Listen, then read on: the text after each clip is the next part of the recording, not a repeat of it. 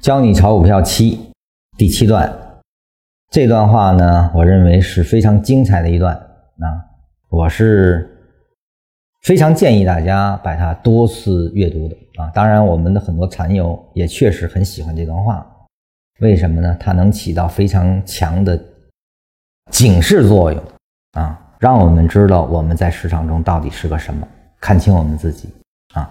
很多人在交易顺畅的时候就认为。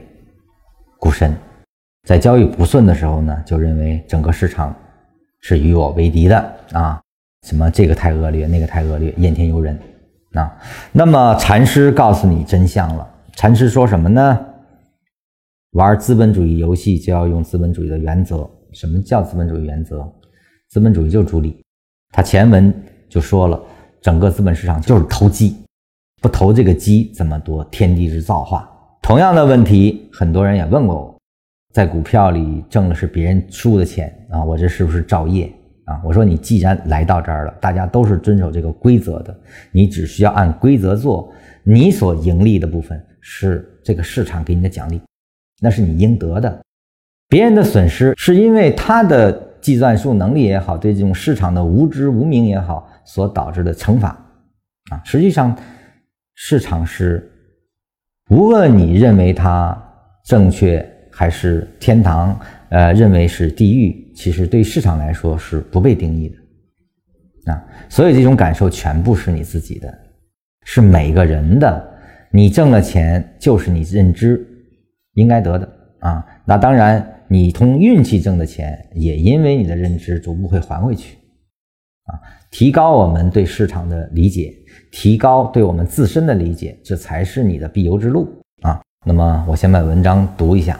啊，本 ID 还是那句话：玩资本主义的游戏就要用资本主义的原则。既然玩股票了，就要心狠手辣。市场从来不同情失败者，市场不需要焚尸炉。失败者的尸体在市场中连影子、味道都不会留下。别给自己的失败找任何理由，失败只能是你自己的失败。失败就找机会扳回来，但前提是必须找到失败的真正原因，否则不过是延续不同的情节，相同的悲剧。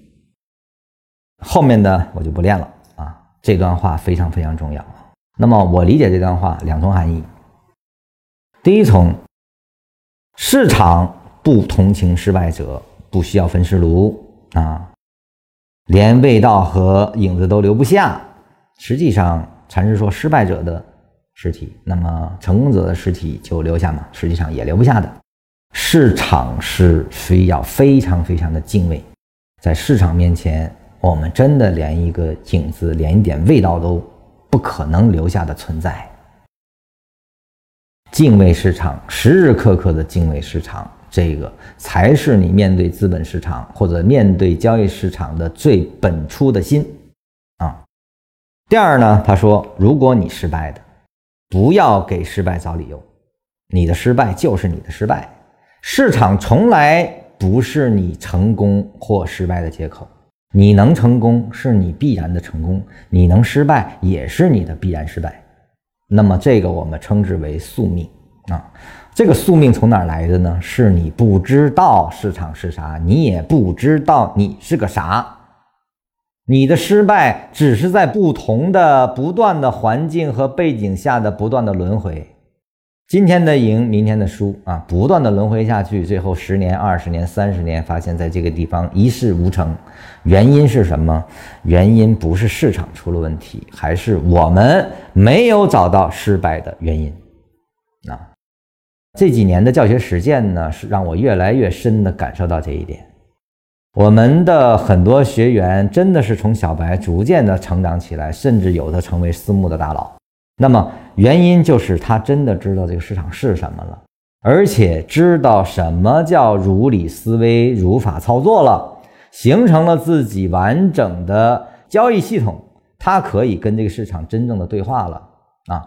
也能够非常好的可以跟自己对话了。这个时候，他开始走向成功。他的未来就是不断的成功的，虽然剧情不同，但是呢是不断的相同的喜剧。啊，问题的本身真的不是失败本身，问题的本身是造成你失败的那个根本原因。那么，造成根本原因是什么呢？用我们禅师的话，就是明白人挣糊涂人的钱。首先要定义你是明白人还是糊涂人。如果你连你的失败都不敢面对的话，那你必然不是明白人，那你的失败是必然的。改变失败的从来都是从自身开启的。我想成为明白，这是最早的那个最原点的出发点。我想挣钱，一定要成为明白人。明白人就是明白市场，明白自己，明白适合自己的逻辑，明白什么样的市场情况下我可以介入，什么情况下一定退出，这些都明白。你不成功，谁成功呢？